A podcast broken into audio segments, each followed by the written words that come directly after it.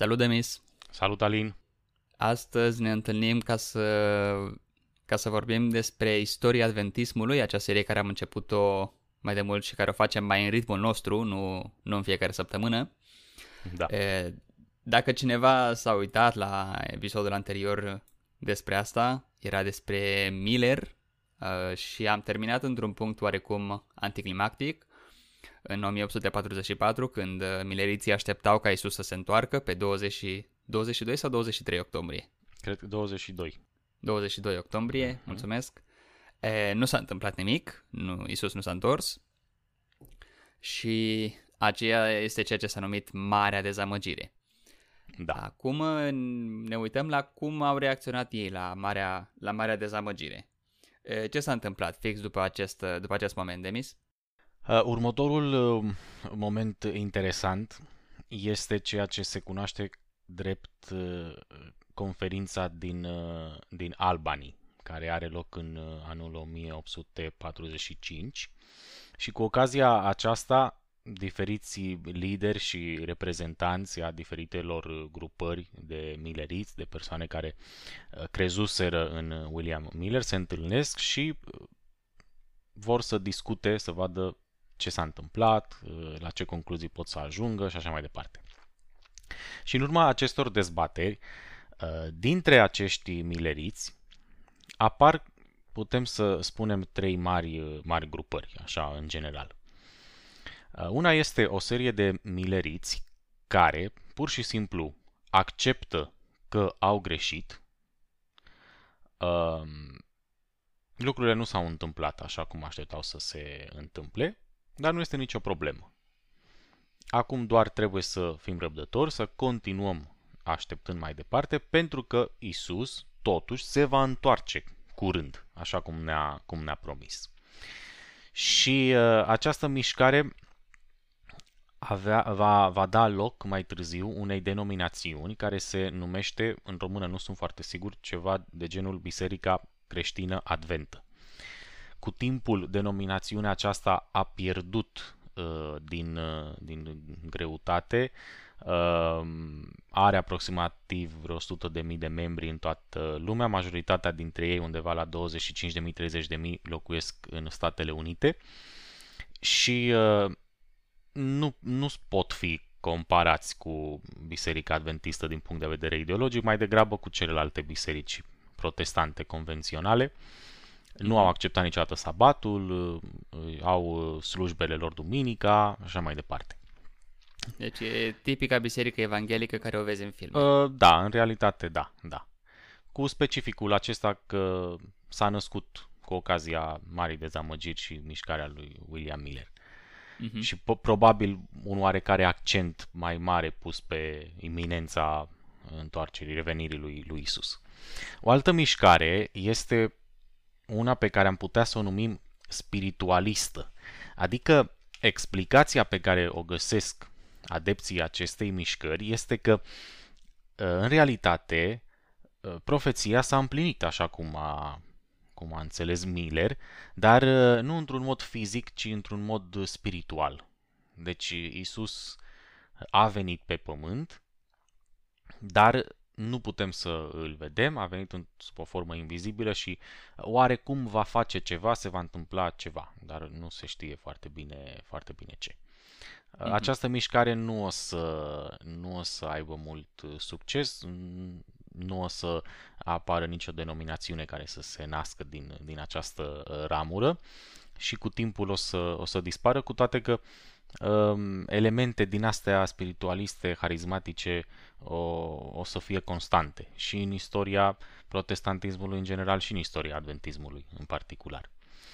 A treia mișcare, cea pe care ne interesează pe noi mai mult, este una care, de asemenea, acceptă că undeva s-a greșit, dar nu este dispusă să renunțe la toată interpretarea lui William Miller.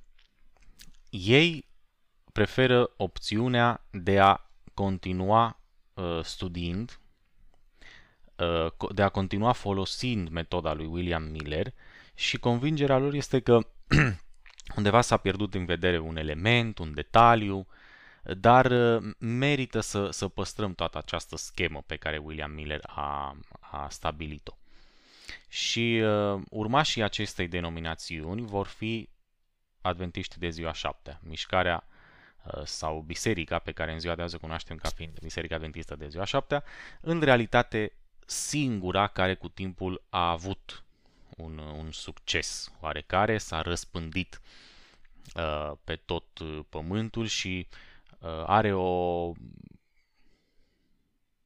vreo 20 de milioane de membri? Vreo 20 de milioane de membri aproximativ. Uh, da, deci o notorietate așa uh, numerică considerabilă. Singura care a ajuns la, la, la chestia aceasta.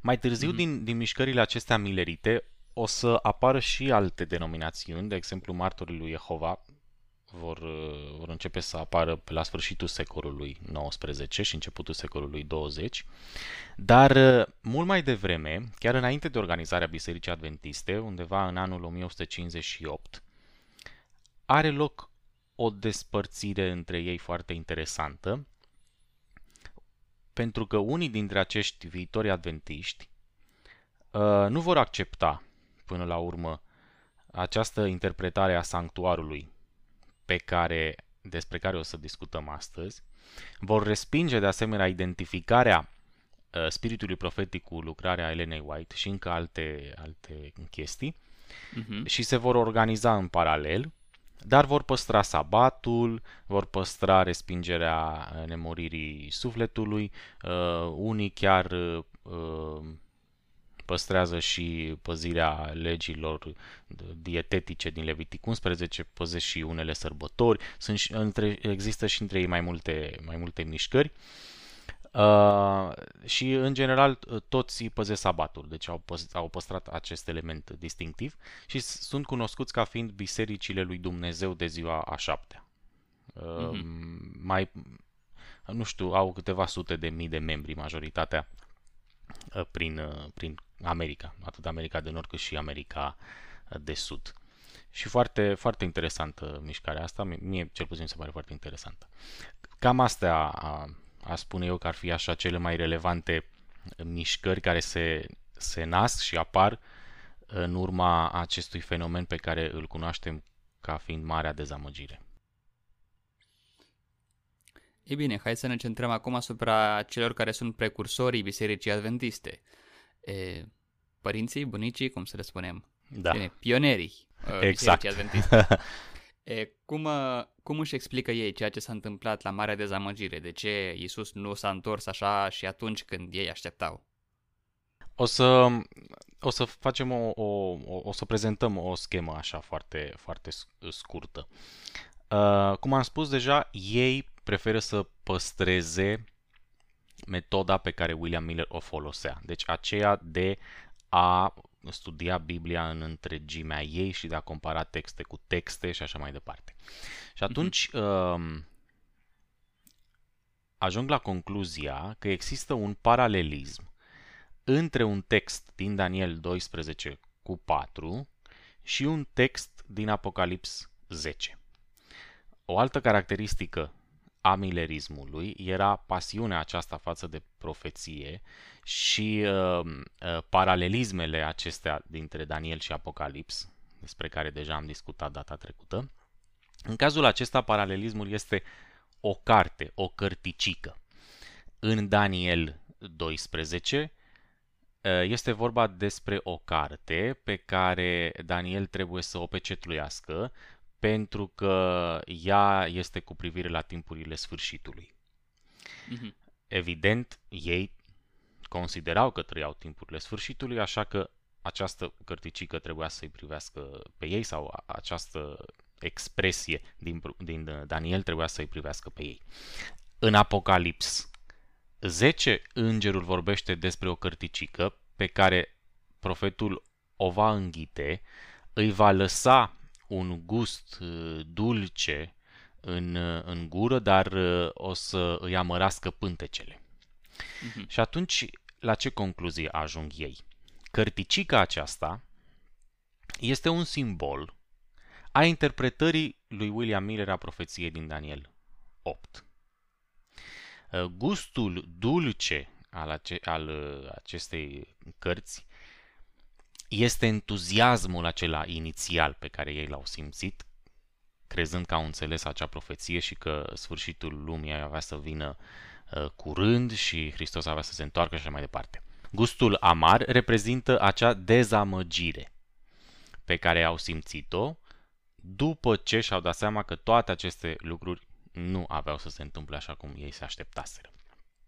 Dar faptul că găsesc această explicație în text îi face să, să creadă că marea dezamăgire nu a fost de fapt decât o simplă încercare venită din partea lui Dumnezeu, profetizată de asemenea prin acest simbol în Biblie și deci ei trebuie să mm-hmm. iasă întăriți din experiența aceasta și mai puternici chiar decât, decât înainte. Din momentul acesta în adventism va exista întotdeauna o identificare între uh, profețiile din Daniel și cele din Apocalips. Întotdeauna aceste două cărți se vor studia împreună, întotdeauna se vor găsi uh, simboluri, date, perioade profetice paralele într-o carte și în, și în cealaltă. Și mm-hmm. uh, de obicei, anul 1144 și apariția și nașterea Bisericii Adventiste în interpretarea adventistă reprezintă împlinirea majorității acestor uh, profeții din Daniel și, și Apocalipsa.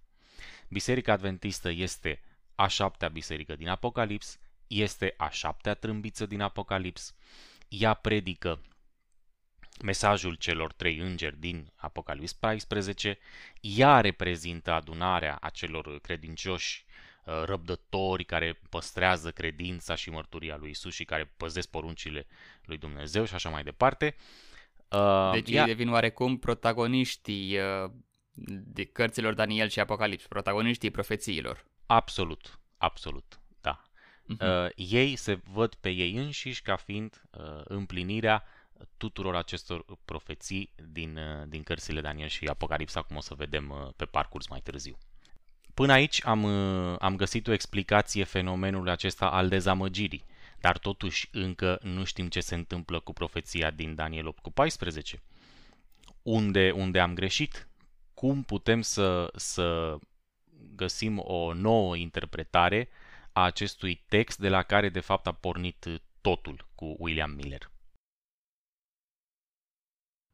Da, deci evident, interpretând Daniel 8 cu 14 au ajuns la data de 1844 în care nu s-a întâmplat nimic. Așa că au început să studieze textul cu atenție și dacă țineți minte de data trecută, a trecut destul de mult timp, dar sper că cineva și aduce aminte, exist, exista acea mișcare din luna, luna a șaptea, care spunea că uh, Yom Kippur, acea ceremonie uh, evreiască care se întâmpla o dată pe an, uh, reprezenta curățirea sanctuarului, deci avea o relație strânsă cu Daniel cu 14 și de aceea data de 22 octombrie, pentru că în anul acela atunci cădea ceremonia de Yom Kippur la evrei. Așa că au început să se uite un pic mai atent la ceremonia aceasta de Yom Kippur, de ziua ispășirii. En, ca să înțelegem ce s-a întâmplat, trebuie să ne gândim întâi la structura templului evreu. Uh, erau în esență trei spații foarte clar diferențiate. Era, era în primul rând curtea, cu un uh, gard în împrejur și ușă și așa mai departe, în fine, o curte. Iar apoi era edificiul în sine care avea două camere. Când intrai, intrai în prima cameră numită Sfânta. În fondul camerei era o perdea care separa Sfânta de cealaltă cameră, a doua cameră sau Sfânta Sfintelor. În, în mod normal, în serviciul de în fiecare zi al templului, e, omul atunci când păcătuia venea cu o oaie, o capră sau ce trebuia la, la templu. În curte era un altar unde el își mărturisea păcatele, era sacrificat uh, oaia sau ce era. E, și preotul se ducea cu un pic de sânge de la oaie în templu, în sfânta și stropea cu sânge perdeaua care separa sfânta de sfânta sfintelor. În felul ăsta, în mod simbolic, păcatele treceau deasupra omului care le mărturisea asupra e, mielului sau la ce era. Da, miel, ăla era cuvântul care îl căutam mai devreme. În fine, m-ați înțeles. E, e, păcatele treceau asupra mielului, mielul murea și sângele lui oarecum conținea păcatele acelea și erau depuse asupra perdelei din templu. În partea aia a perdelei nu se intra niciodată, decât în ziua ispășirii.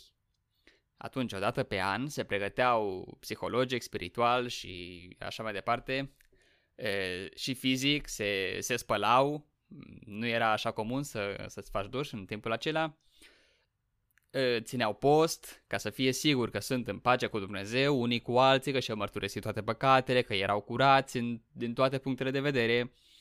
Și în ziua aceea, marele preot și doar el putea să intre în Sfânta Sfintelor. E, ceremonia implic, uh, includea că se aduceau două, doi țapi, e, unul din, e, se trăgea la sorți care e care, unul dintre ei era sacrificat și sângele lui era luat și se intra în Sfânta Sfintelor.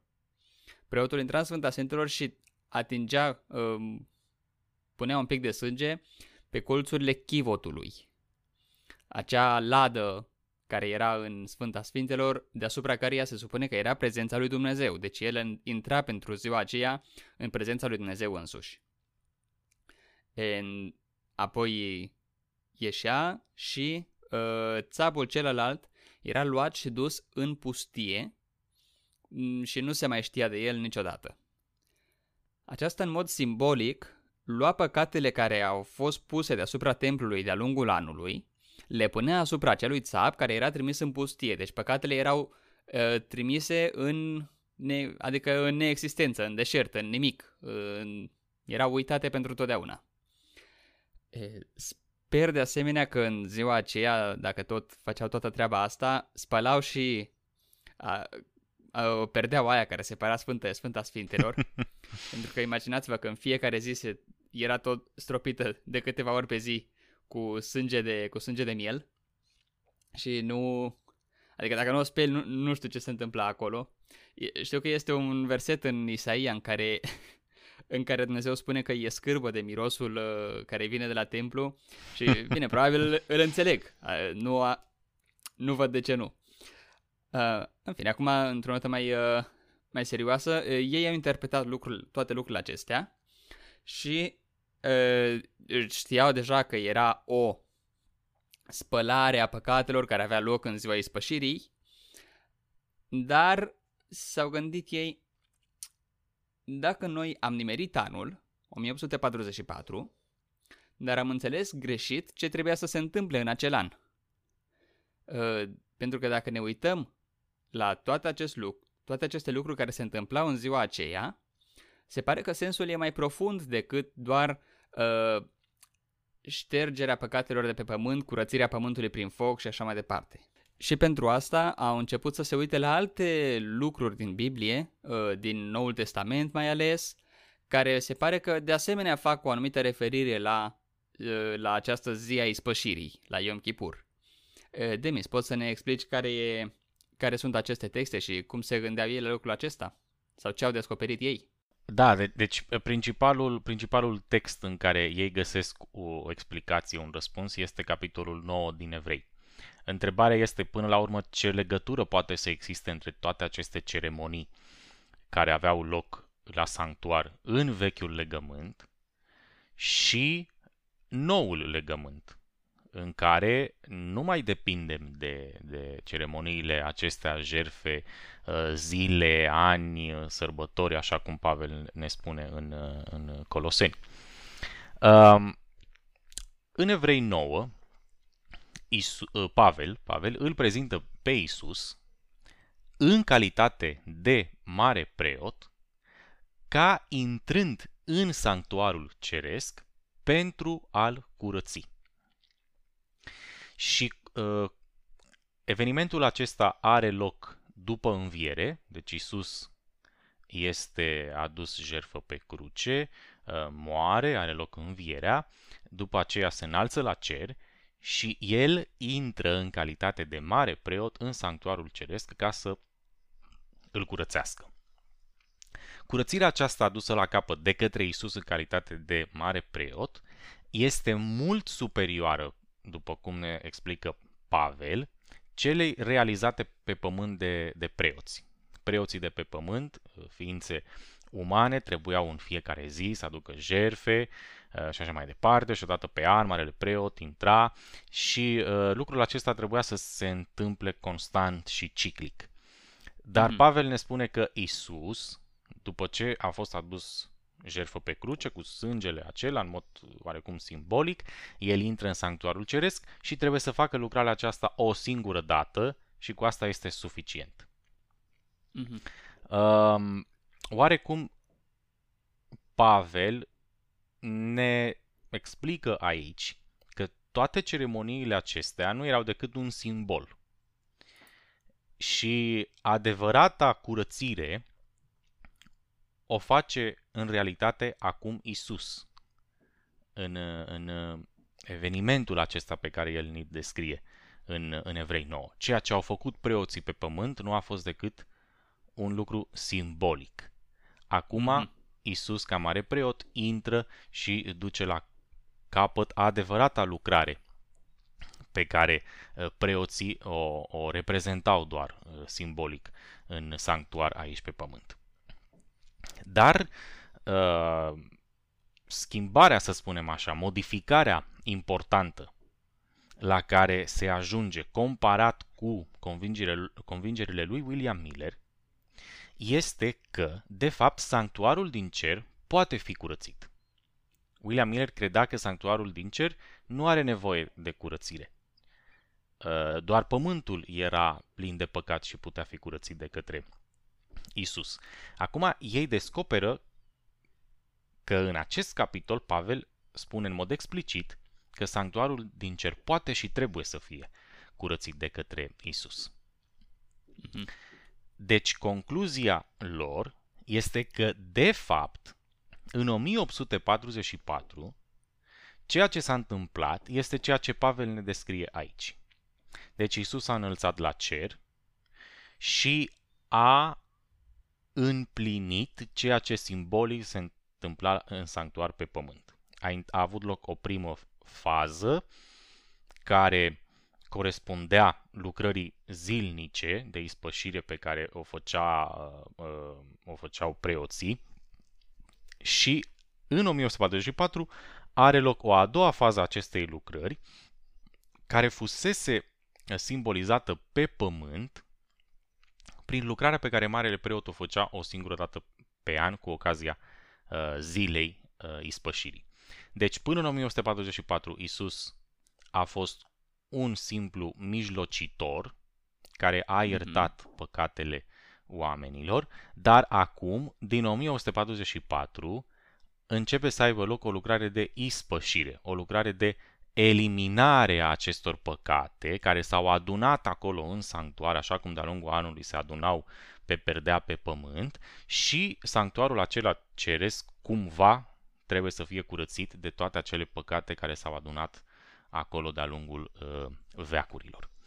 Și aș vrea să... Deci, deci da. înseamnă da. oarecum că greșeala lui Miller a fost că atunci când el a început să facă lista aceea de ce lucruri înseamnă sanctuar în Biblie, da. Și a început sanctuar, poate să fie pământul, poate să fie exact. cerul, poate să fie sanctuarul din Ierusal- templul din Ierusalim, da. poate să fie Isus, poporul lui Dumnezeu și așa mai departe. Da.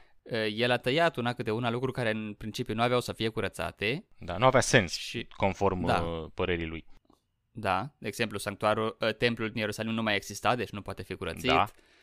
Și așa mai departe. Și dacă nu mă înșel, în momentul în care a trecut pe la e, cer, el s-a gândit, cerul, acolo e Dumnezeu, sângerii, e un loc sfânt, nu are exact. niciun sens să trebuiască curățit locul acela. Și a trecut exact. mai departe și de aceea a ajuns la concluzia că nu poate fi decât pământul. Exact, exact. Uh, și ei acum ajung la concluzia că aici e punctul în care Miller a greșit. Exact. Miller a nimerit data, dar a greșit evenimentul care avea să se întâmple la data aceea. Exact, exact. Acum aș vrea să citesc un, un paragraf pe care George Knight îl amintește în, în căutarea identității. Este un paragraf foarte uh, bine cunoscut uh, de oricine cunoaște puțin istoria adventismului. El descrie o experiență pe care a trăit-o uh, fratele Edson, care a fost unul dintre um, întemeietorii, să spunem așa, a acestei doctrine. Și spune cam așa. În timp ce traversam un câmp, m-am oprit pe la mijlocul drumului. Se părea că cerul s-a deschis înaintea ochilor mei. Am văzut deslușit și clar că în loc ca marele nostru preot să iasă din Sfânta Sfintelor, din sanctuarul ceresc, așa cum se așteptau mileriții, ca să vină pe acest pământ în ziua a 10 a lunii a 7 la sfârșitul celor 2300 de zile, în ziua aceea, el a intrat pentru prima dată în cea de-a doua despărțitură a sanctuarului și că, înainte de a veni pe acest pământ, el avea de îndeplinit o lucrare în Sfânta Sfintelor. Să ne amintim că mileriții înțelegeau că uh, Marele Preot Iisus Hristos va ieși din sanctuar ca să vină pe, pe pământ. Deci pentru ei, în 1844, în loc să aibă loc intrarea aceasta în Sfânta Sfintelor, așa cum o să înțeleagă mai târziu adventiștii, pentru mileriți Iisus ieșea din sanctuar și uh, se întorcea pe, pe pământ ca să, ca să curățească pământul. Mm-hmm. Acum, eu înțeleg că citind Evrei 9, pot să ajungi la această concluzie, da, Iisus uh, este marele preot care a intrat în cer, bine, pe pământ erau două etape, uh, are oarecare logică să credem că curățirea aceea sanctuarului reprezintă de fapt a doua etapă și așa mai departe. Dar până la urmă și William Mirel avea puțină dreptate. Ce, ce sens are această curățire a sanctuarului ceresc? De ce anume trebuie să fie curățit sanctuarul din cer și în ce fel uh, practic ar putea să aibă loc această curățire a sanctuarului din cer? Da, asta e o chestie mai un pic mai complicată. Deci, unul dintre primele lucruri care ele fac este să se gândească și la alte profeții care încă nu erau explicate, alte părți din profețiile din Daniel. În Daniel 7 este acel moment care pare a fi o, o reprezentare a finalului istoriei, a sfârșitului lumii, în felul lui. Aici se arată lui Daniel, deci în capitolul 7 se arată lui Daniel cele patru fiare, care îi se spune că sunt patru imperii care vin una după alta, E, și din ultima iese un cor mic care îi persecută pe, pe cei buni, pe urmașii, pe cei ce urmează pe Dumnezeu, durant timp de, nu știu, o perioadă de timp care e ambiguă de definit, apoi adventiștii găsesc o manieră de a identifica și perioada aceasta, care spune că e un timp, o vreme, două vremi și o jumătate de vreme. Uh, și după acea perioadă de timp, vine un bătrân de zile care pune ordine și se deschid cărțile în ceruri și începe o judecată pentru tot ce s-a întâmplat. Să ne amintim că mileriții de asemenea se identificau cu primul înger din Apocalips 14 care striga că în toată lumea a ajuns ora judecății, a ajuns ceasul judecății lui Dumnezeu. Așa că se gândesc că asta s-ar putea să aibă ceva de a face. Deci nu e, nu e o nebunie să introduci conceptul de judecată în ecuație. E, știm și din expresia populară că există ideea de ora judecății finale și acel, acest concept era în creștinism încă de pe timpul uh, miselor de requiem din Biserica Catolică în, uh, în Evul Mediu. Deci orice interpretare faci uh, a cărții Apocalips în capitolul 14 este clar că se anunță cumva în întreaga lume că într-un anumit moment va fi o judecată finală. Apoi e o altă discuție să, să reușești să te pui de acord despre când, unde, de ce, cine judecă pe cine și pe ce bază se face această judecată. Dar că va fi o judecată e clar din textul acela cam oricum la interpreta. Ei bine, ceea ce le trece prin minte este să adune toate piesele astea uh, și să să spună că ceea ce se întâmpla atunci când Marele Preot intra în locul sfânt era tocmai un fel de simulacru al judecății finale. Rezultatul final la toate astea era pentru ei foarte logic. Deci, fiți antene la ce, ce imaginație aveau oamenii ăștia. În primul rând, deci, în timpul întregii istorii, omul își cere iertare pentru păcatele sale.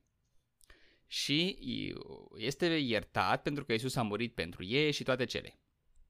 Felul în care asta funcționează este că Isus nu are nicio vină și a plătit pe cruce, a murit, deci a fost jerfit, la fel cum mielul era jerfit, ca și cum ar fi păcătuit. Așa că în momentul în care eu păcătuiesc, în loc să fiu omorât, mi se contează, între ghilimele, că datoria e plătită pentru că Isus a plătit datoria. Dar acel, acel păcat, acele fapte rămân scrise undeva în ceruri ca fiind totuși comise și rămân oarecum înregistrate. La sfârșitul timpului este o judecată pentru a decide cine merge, cine va fi luat la cer, cine va, va fi eliminat pentru totdeauna în a doua venire a lui Isus. Iar dacă Isus în momentul în care se întoarce deja știe să separe oile de capre, înseamnă că știe dinainte cine sunt, care sunt oi și care sunt capre, deci care sunt buni și care sunt răi. Deci a trebuit să decidă înainte, așa că a trebuit să justifice acele decizii, așa cum vom vorbi mai târziu când discutăm despre ideea e, marii lupte. Deci, înainte să-i se întoarcă Isus, a trebuit să aibă loc o judecată în care să se decidă cine va fi mântuit și cine nu. Iar ideea e că în 1844 tocmai acest lucru începe. Acele păcate au fost puse asupra templului, a fost uh, la fel cum sângele mielului era pus asupra templului uh, la perdea, și doar o dată pe an erau luate deasupra templului, puse asupra acelui țap care era trimis în pustie și nu se mai știa de el niciodată. Iisus începe o judecată în care acele păcate care sunt în templu sunt șterse și e, trimise în pustie de unde nu o să mai știm de ele niciodată. Și această curățire este o, ceva ce ei numesc e judecata de cercetare, în care fiecare este cercetat pentru a ști dacă păcatele lui sunt toate acolo ca să fie șterse și el să fie considerat că e ok și în momentul în care ne întoarcem, omul ăsta îl luăm la cer sau nu. Cam asta este aplicația sau sensul care ei îl dă acestui, acestui fapt. Apropiindu-ne de, de încheiere, ca un, așa ca un fel de, de rezumat, ei ajung la următoarele, la următoarele concluzii în cer există un sanctuar, uh, după chipul căruia a fost construit sanctuarul de pe pământ, Iisus Hristos, mm-hmm. după înviere, s-a înălțat la cer și a intrat în acest sanctuar pentru a duce acolo la capăt o lucrare în două etape.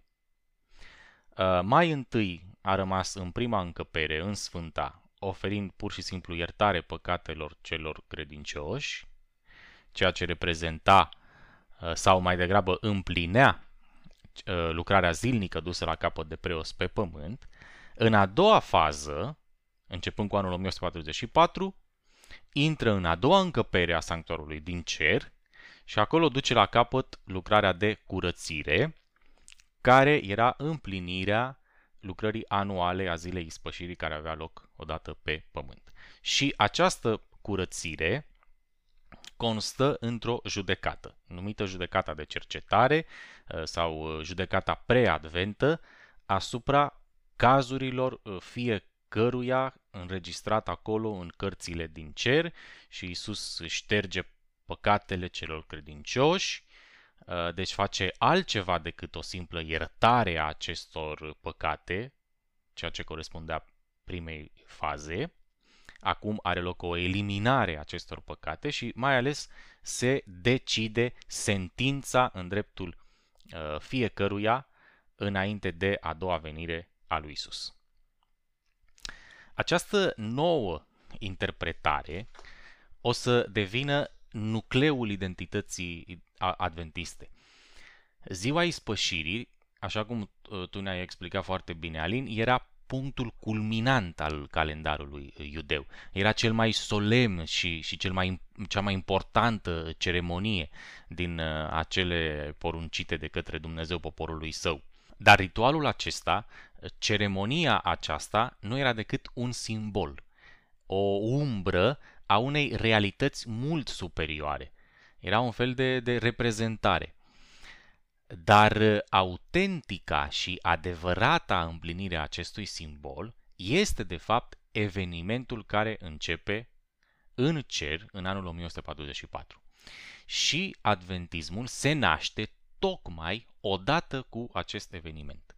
Adventismul este pentru adventiști biserica sau mișcarea uh, adusă de către Dumnezeu la existență tocmai pentru a înțelege și pentru a face cunoscut lumii acest eveniment cosmic, am putea să îl numim, și acest punct culminant al planului de mântuire care se, petrece, se petrece uh, înainte de a doua venire a lui Isus. Trebuie să ne imaginăm ce efect a avut această interpretare pentru mileriții care au acceptat-o ce sursă de, de motivație și de încurajare după dezamăgirea aceea experimentată, care oferă un, un sens acelor convingeri în care își pusese toată încrederea mai, mai înainte. Totul a fost doar o încercare, așa cum am explicat, pentru a ajunge la această măreață descoperire. Isus nu a venit, dar nu este nicio problemă. O să vină uh, curând după ce va încheia această lucrare de, de ispășire în cer. Bine, până aici am făcut expoziția la ceea ce ei au crezut și au interpretat în momentul acesta. Acum haideți să vorbim un pic despre ce critici se pot aduce acestei, acestei idei și acestei interpretări pe care ei o fac și ce critici putem aduce noi personal și părerea, care este părerea noastră personală la acest lucru. Vrei să începi tu, Demis? Deci subiectul acesta este, este extrem de complex și despre el o să, o să discutăm de foarte multe ori. O să revenim la el de foarte multe ori. Dar așa, în mare, aș aminti doar câteva idei. În primul rând, este vorba despre însăși capitolul 9 din, din Evrei. Există aici o, o polemică pentru că se pare că Pavel vorbește despre ziua ispășirii. Adică el îl prezintă pe Isus ca mare preot, ă, ducând la capăt ceea ce se întâmpla de-a lungul zilei ispășirii. Adică Pavel se pare că vrea să ne spună că Isus, când s-a înălțat la cer, nu s-a înălțat la cer ca să înceapă lucrarea aceea care corespundea ritualului zilnic, ci s-a înălțat la cer să inițieze direct curățirea sanctuarului. Uh, înălțarea la cer al lui Isus ca mare preot este de fapt o împlinire a zilei ispășirii. Deci, interpretarea adventistă conform căruia Isus intră în sanctuar și mai întâi duce la capăt uh, o lucrare de, de simplă mijlocire și iertare a păcatelor în prima încăpere și după aceea în, uh, începând cu 1144, duce la capăt lucrarea de ispășire și intrând în a doua încăpere, se pare că această interpretare nu corespunde uh, textului. Mm-hmm. Dacă citim textul în românește, o să observăm că Pavel spune că Isus se înalță la cer și intră în locul prea sfânt. Și tot el mai devreme ne explică ce înseamnă locul preasfânt? Înseamnă, de fapt, Sfânta Sfintelor. Și multe traduceri uh, traduc în felul acesta. Totuși, în original, Pavel folosește un termen greu de explicat, oarecum un fel de plural. Uh, Iisus intră în sfintele. Și atunci adventismul spune acest termen sfintele se referă de fapt la întregul sanctuar și Pavel nu ne specifică unde intră mai întâi sau după. Deci noi putem compara cu ritualul din Vechiul Testament și putem înțelege că intră mai întâi în prima și mai târziu în, în a doua încăpere. Dar, insist, aici există o, o polemică pentru că um, probabil Pavel nu se gândea că mai târziu se va, se va ajunge la această interpretare ca să fie puțin mai, mai exact și mai precis. Limbajul și, și descrierea pe care Pavel o face în Evrei 9 nu este suficient de clară uh, nici pentru a susține interpretarea adventistă, nici pentru a o respinge definitiv. Deci este o, o, o polemică. O altă, un alt punct polemic este rolul pe care îl are jerfa adusă de Hristos pe cruce. În majoritatea bisericilor protestante, punctul culminant al planului de mântuire este crucea. Acolo s-a întâmplat totul. Acolo Dumnezeu uh, și-a desăvârșit lucrarea sa uh, spre mm. mântuirea oamenilor. Ori interpretarea aceasta, aceasta adventistă scade puțin din greutatea și din rolul crucii și îi oferă uh, de asemenea un rol și o greutate foarte mare evenimentului acesta uh, care, conform interpretării lor, începe în anul 1144. Și atunci, uh, ceilalți protestanți întotdeauna vor reproșa adventiștilor că ei scad din rolul, importanța și greutatea crucii în planul de, de mântuire ca punct culminant a acestei lucrări a lui Dumnezeu pentru mântuirea ființelor umane. Mm-hmm. Uh, din nou, o altă idee este legătura aceasta între lucrarea pe care Isus o face în cer și viețile oamenilor de pe pământ care trăiesc în timpul acestei lucrări, adică cei care ne-am născut și am trăit pe pământ de la 1844 încoace. De ce spun asta? Pentru că uh, începând cu capitolul 9 și în continuare în capitolul 10 din Evrei, Pavel vorbește despre o desăvârșire a ființelor umane care nu a fost posibilă înainte, atâta timp cât uh, exista sanctuarul pământesc și ritualul corespunzător acestui sanctuar, dar care poate avea loc acum, mulțumită faptului că prin Hristos avem acces și noi la locul preasfânt. Ori re- legătura aceasta între lucrarea aceea de curățire din cer și viețile oamenilor pe pământ o să ducă, într-un mod foarte logic, la apariția constantă a unor mișcări și a unor tendințe perfecționiste în adventism, care vor spune dacă Isus uh, duce la capăt o lucrare de ispășire și de eliminare a păcatelor, asta nu poate să însemne doar o simplă uh, ștergere a unor păcate din niște cărți din cer. Asta înseamnă că și noi aici pe pământ trebuie să fim curățiți de, de păcat. Uh, mm-hmm. Pentru da. că, în fine, există paralelisme între ființa umană ca templu al lui Dumnezeu și așa mai departe și alte, alte idei pe care o să le vedem mai, mai târziu. Și în ultimul mm-hmm. rând, uh, textul din Daniel 8 spune în mod clar că cauza uh, necesității curățirii sanctuarului este faptul că acesta a fost pângărit de cornul cel mic. Deci, sanctuarul trebuie să fie curățit pentru că a fost pângărit de cornul cel mic. Ori, în interpretarea adventistă, sanctuarul are nevoie de curățire pentru că el este uh, pentru că asupra lui sunt puse păcatele noastre ale oamenilor. Mm-hmm. Ori uh, până la urmă ce pângărește sanctuarul? Păcatele noastre, așa cum se întâmpla în ceremonia din, uh, de la templu pe pământ sau cornul cel mic, așa cum ne spune în mod explicit Daniel, uh, Daniel 8. Până la urmă, de ce va trebui să fie sau trebuie să fie curățit uh, sanctuarul. Și există aici o mică contradicție, un punct puțin slab al acestei uh, interpretări. Da, apoi mai sunt două chestii care sunt un pic problematice, mai ales uh, în prima versiune a acestei interpretări pe care ei o dă.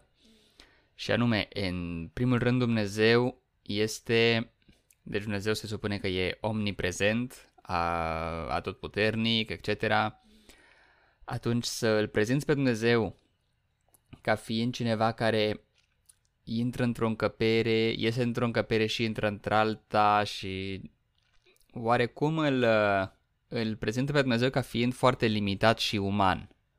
E, știi că intră și iese în încăperi, deschide cărți și scrie chestii într-o carte, le șterge. Da, înțeleg ideea. Nu e prea... Nu, nu, nu corespunde ideea da, aceea pe care o avem de, despre Dumnezeu, da. Da, e o, e o antropomor- antropomorfizare a lui Dumnezeu, adică exact. face pe Dumnezeu să se comporte într-un mod care corespunde limitelor noastre omenești. Îi, îi sunt atribuite niște caracteristici foarte, foarte umane, da. Da, uh, iar apoi uh, această, această interpretare presupune o concepție oarecum foarte, nu știu dacă să-i spun, sacramentală a păcatului. Uh-huh. E, știi că la, în, în gândirea catolică e, există sacramentele, de exemplu Sfânta da. Cină e un sacrament da. e, și sacramentul este un purtător al Harului lui Dumnezeu. Adică în, la Sfânta Cină când îți dă bucățica aia de pâine, se supune că bucățica de pâine conține ha- o parte din harul lui Dumnezeu, conține harul lui Dumnezeu care intră fizic în tine și te umple din înăuntru spre afară ca să te schimbe sau ce mai fi. Deci, e... Dacă stai să te uiți din afară, spui, băi, e un pic ridicol, știi? Harul lui Dumnezeu este o atitudine pe care Dumnezeu o are față de tine, uh, un sentiment de, sau expresia dragostei lui Dumnezeu, nu e ceva care să poți să pui într-o bucățică de pâine, știi, și să mhm, înghiți, uh-huh, uh-huh, sau uh-huh, să pui uh-huh. într-o cutie, sau mai știu da, eu da, ce. Da, da, da, da. Pare oarecum uh, o gândire, o gândire simplistă, limitată. Da. da, simplistă. Era chiar uh, o fază foarte comică într-un uh, film în care un copil avea pentru prima dată comuniunea. Pentru prima da, dată se, se împărtășea pentru prima dată. Se împărtășea, da, mulțumesc și în ziua anterioară mâncaseră ceva care nu-i picaseră bine la stomac e, și e, după ce, a, după ce a luat pâinea aceea, i s-a făcut rău și a vomitat. Iar mama lui, care era foarte, foarte superstițioasă, uh, intra în panică pentru că Văleu a vomitat harul lui Dumnezeu, nu, nu o să mai fie mântuit, îl are pe satana înăuntru și de asta refuză harul lui Dumnezeu, ce ne facem? În fine, e, e foarte comic când te gândești așa la lucruri. Iar aici se întâmpl- mi se pare că se întâmplă oarecum așa cu păcatul. Uh, păcatul e ceva care fizic se adună undeva în cer asupra sanctuarului ca și cum ar fi un fel de magazie și da, apoi da, da.